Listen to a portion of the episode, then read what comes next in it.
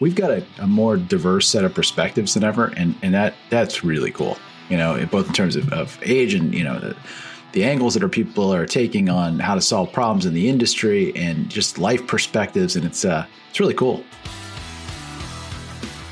This is the Insurance Technology Podcast, where we bring interesting people from across the insurance ecosystem to discuss and debate technology's impact on the industry. Join us each episode for insights and best practices from industry stewards and tomorrow's innovators. All right. Well, unbeknownst to Reid, we have taken over his podcast again. Um, and I have welcomed back uh, Mike Albert, who is uh, no stranger to these takeovers. So, Mike, thanks for uh, thanks for coming in today and uh, helping us to do this podcast. What's up, Christen? Yeah, anytime. Unbeknownst because he's got his feet up in Key West or something.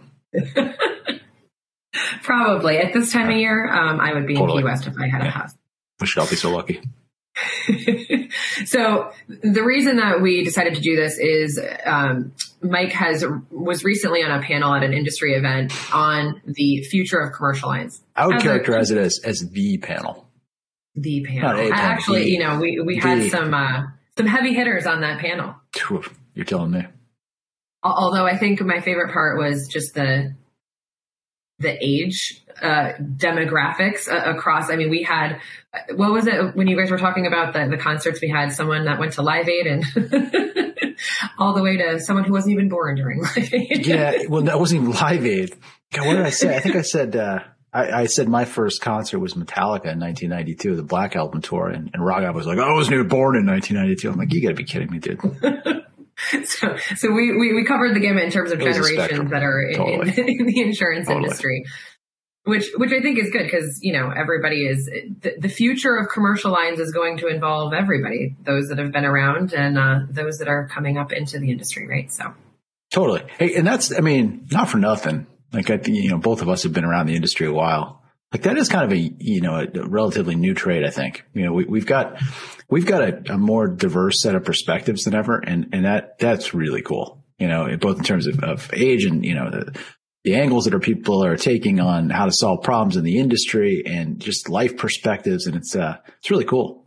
Yeah it is I, I, definitely again like I know you said the panel, but I, it is definitely one of my favorites that I've sat in just because of the the different perspectives. You know, we had agent, carrier, technology provider, but then just the the different you know demographics that we. I put an asterisk next to the panel, like the panel, if you're into commercial lines connectivity. You know, kind of a niche audience, but whatever. so, one of the first topics that you guys took on, and um, you know, we, we kind of, we went off in some different areas, but one of the first topics that came up was, um, you know, how the commercial distribution experience has changed. And, you know, I know that you were part of the conversation, but, you know, what do you, what do you think has, has changed and where we're going? Well, certainly a lot has changed. It's certainly more tech enabled than it than it's ever been. But that being said, anybody doing it every day knows how many gaps are still out there. And that was an interesting part of our conversation. That uh, you know, we got some new stuff, you know, some some great stuff out there. Raghav and his team at Tarmika, for example, um, have done some fantastic things in the commercial lines quoting side. But there's still so many gaps. There's so much to do, and that's where the panel discussion went. Now we will get down to the, the topic at hand. So Let's talk about commercial lines. And before we dive into the, the roadmap or where we're going and, and the future, I'd love to just hear from the folks here on the panel about kind of where we've come from, really, or how, how far we've come along. So, uh, in the past five years, uh, in your perspective, and I'll start uh, with, with Donna here, um, how do you feel that commercial distribution experience has changed? And what, ex- what improvements really has the industry made in, in the more recent years? Um, I would say there's a lot of, of new technologies, you know, the market appetite, your Ask Kodiak, you know, adding Tarmika in there. Uh, the that whole experience has really improved the commercial lines. You know, I've worked with real time back when it first came out in 1998 and where it is today it's kind of like it's there for inquiries, but for the rating, it just never really worked right. So I think we're finally in the right direction for commercial lines, and then adding, of course, Indio in there too for the more complex submissions uh, and having that capability. How about you, Ray? Sure. I think uh, the way I look at it is the improvements have been kind of on the the new business side, uh, and in particular, kind of the sharing of information or data between parties. Um, you know, rating platforms have seen more and more carriers actually uh, start to be interested.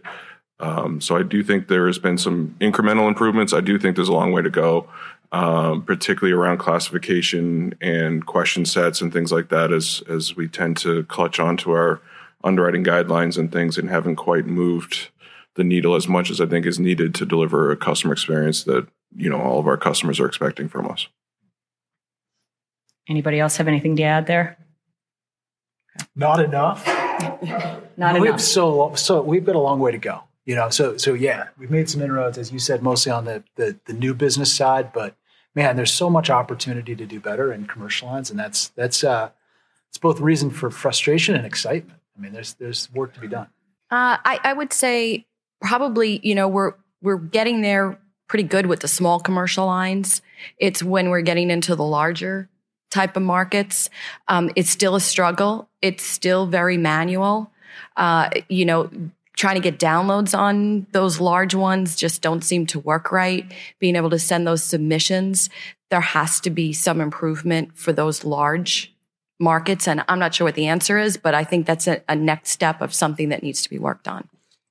I think just to build upon it, I think you look at two things: it's friction and efficiency, right? So it's the friction that you create for your customer, uh, whether it's the long applications, additional supplementals, whatever it may be, that they're having to try to gather all this information for you. Some of which is you know publicly available or not, um, but you know just the kind of rekeying of all that information in, and then the efficiency within your agency to both place um, to handle renewals and and service these accounts. I think I think that's the part that I'm most excited to see what comes next is more on the servicing and the actual kind of life cycle of a policy.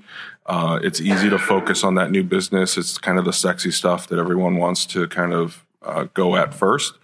Uh, but w- for your operations, really, it's going to be like how well can you actually service that customer and how efficient can you be doing that?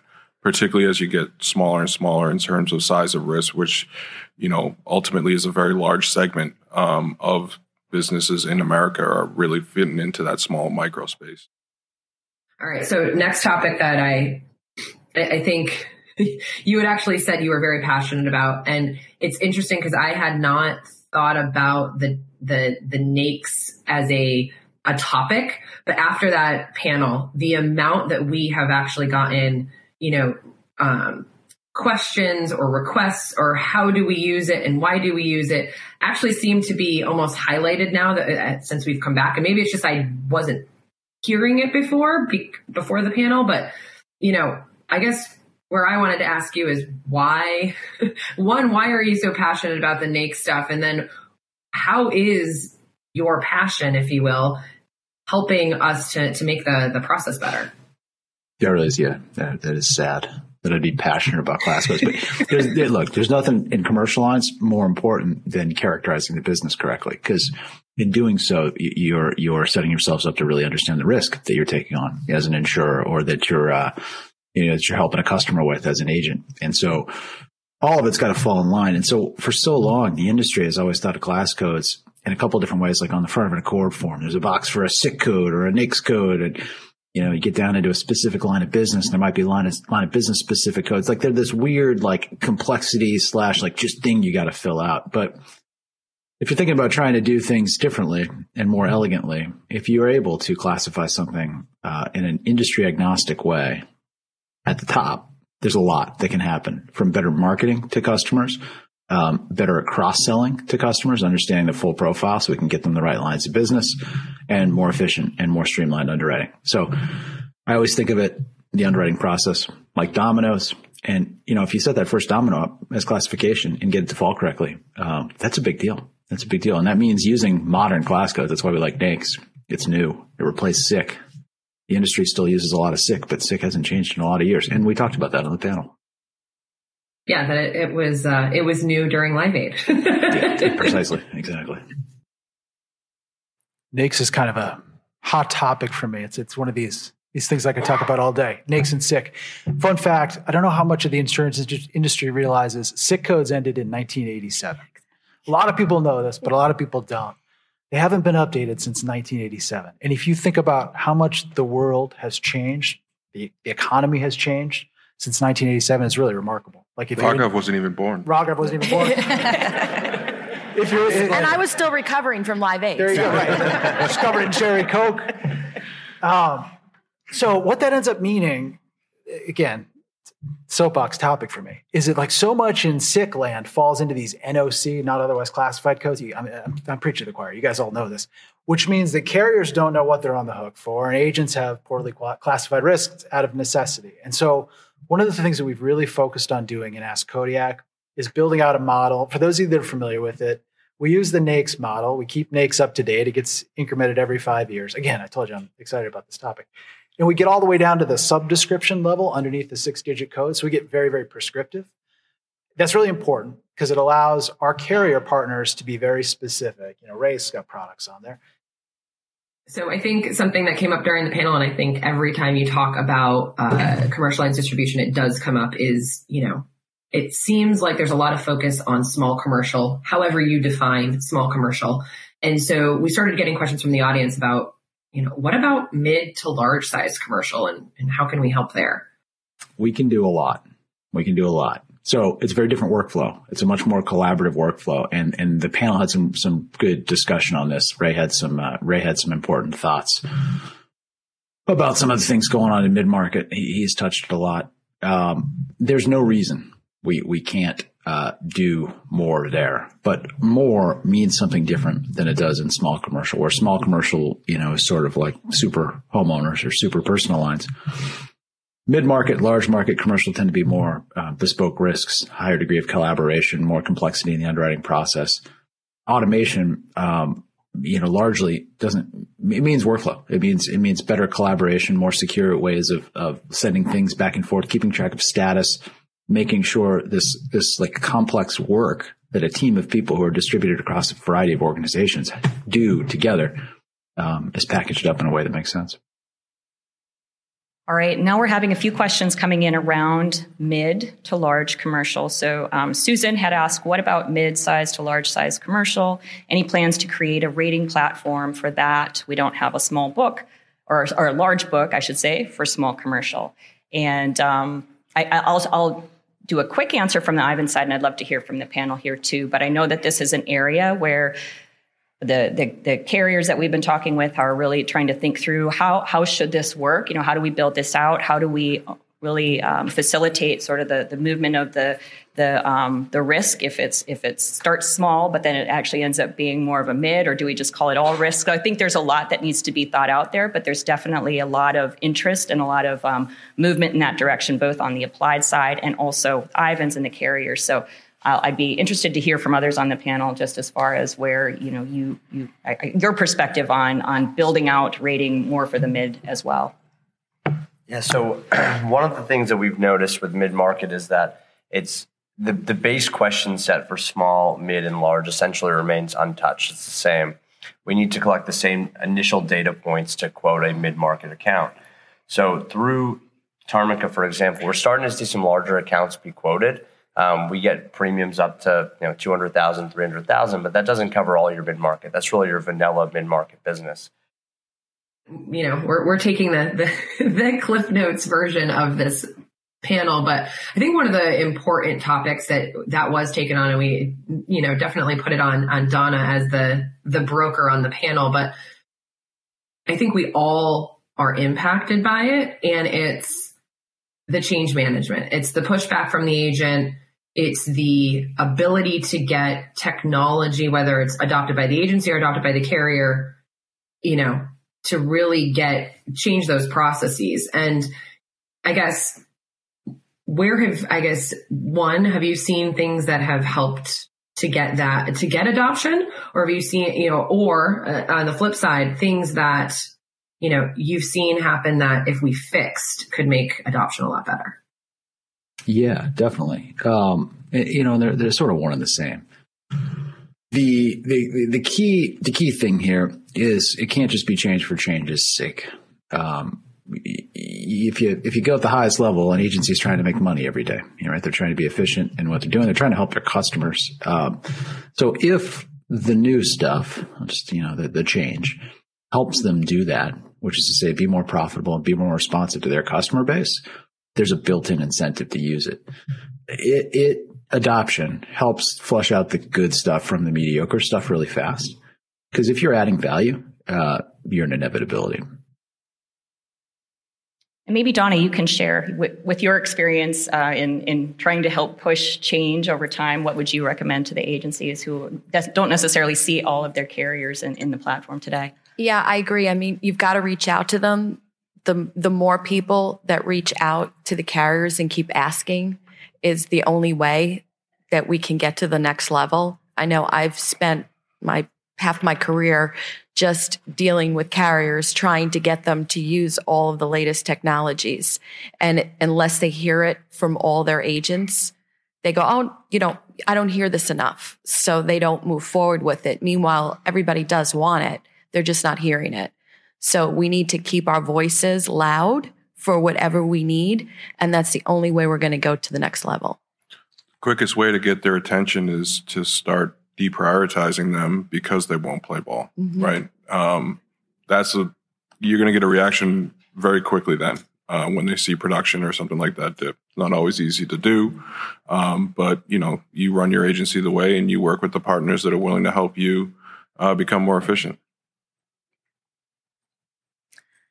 All right. Well, now let's talk about, uh, I think, a, an interesting topic when it comes to introducing new technology, which I know people have been talking about commercial lines quoting and improving that process over the years, but I think we're still in, in the relatively new state as far as you know, driving adoption across the industry.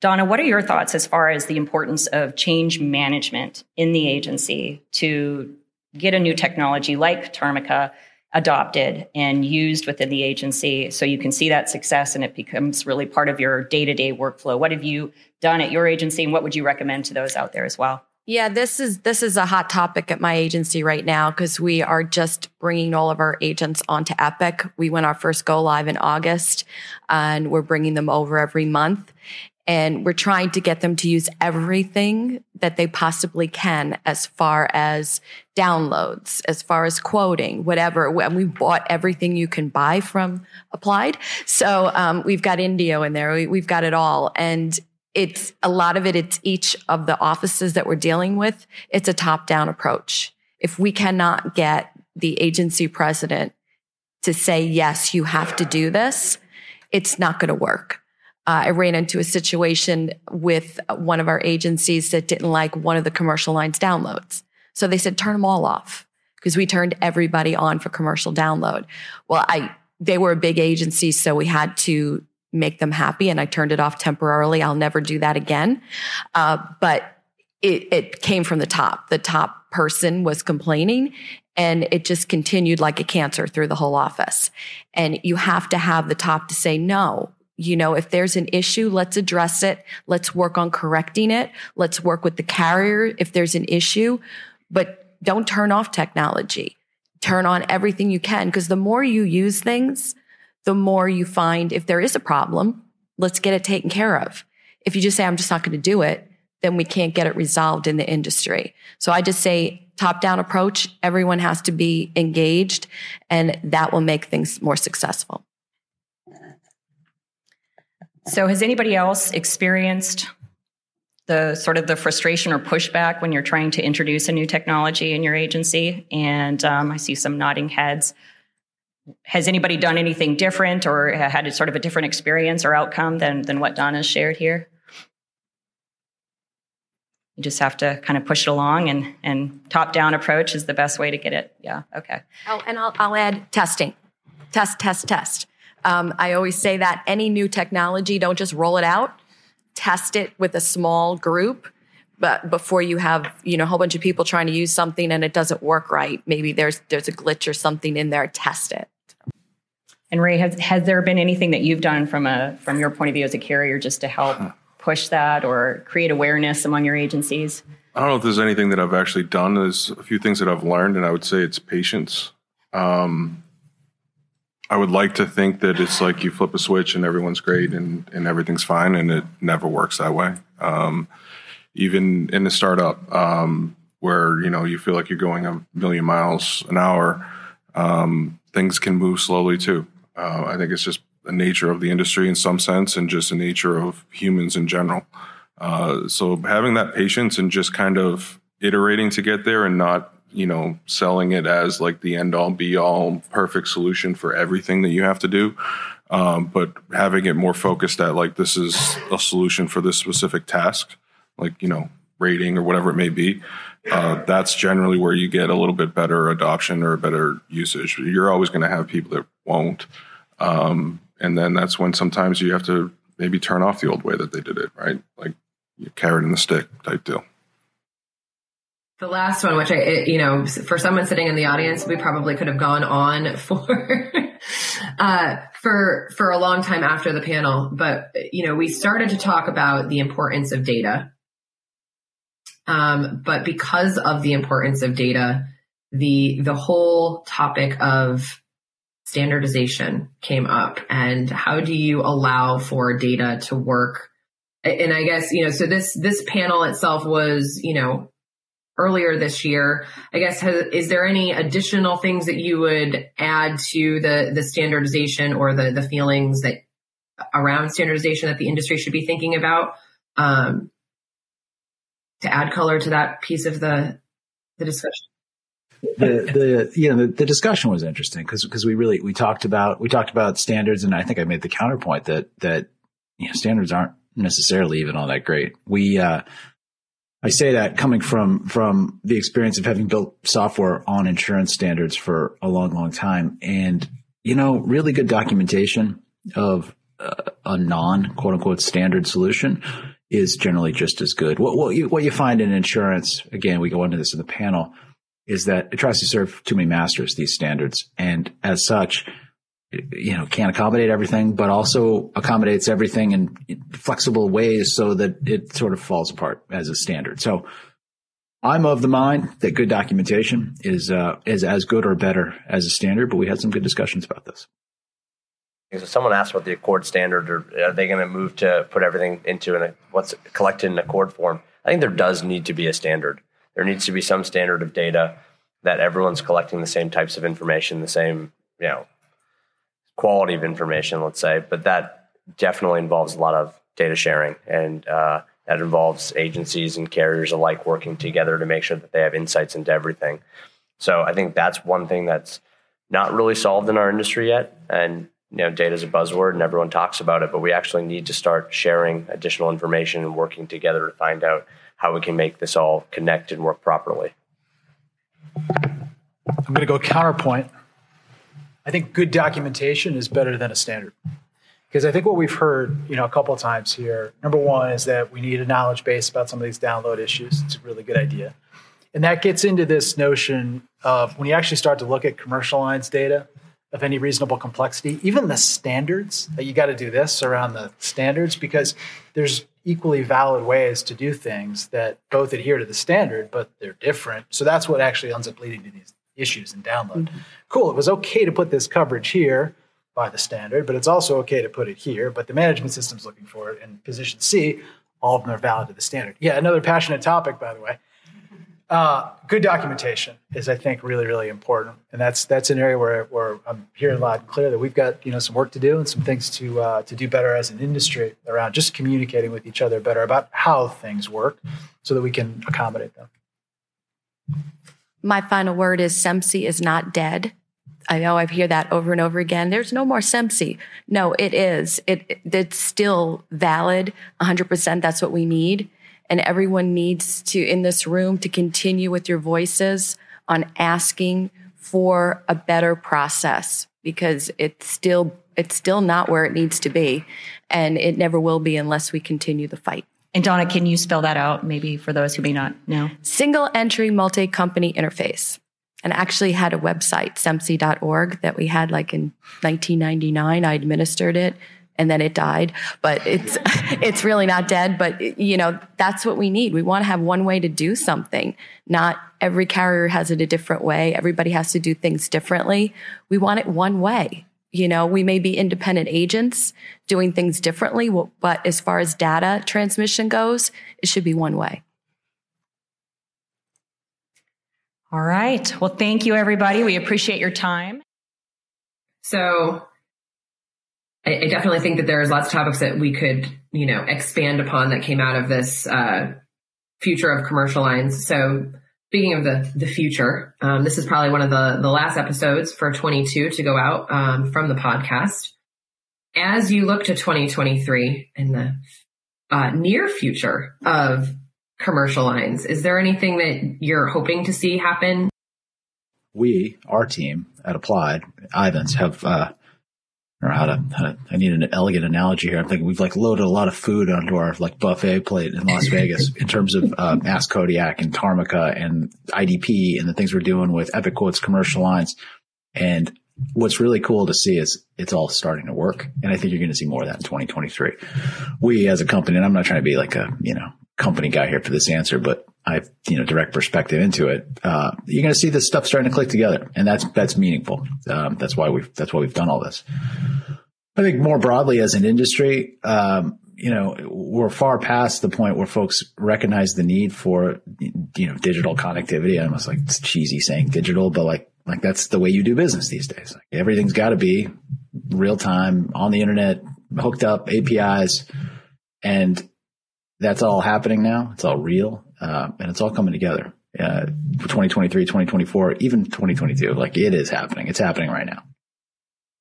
And uh, to those to those listening, uh, come back for new episodes in 2023. Thanks, Mike. There it is. See you next year. The Insurance Technology Podcast is a production of Ivans.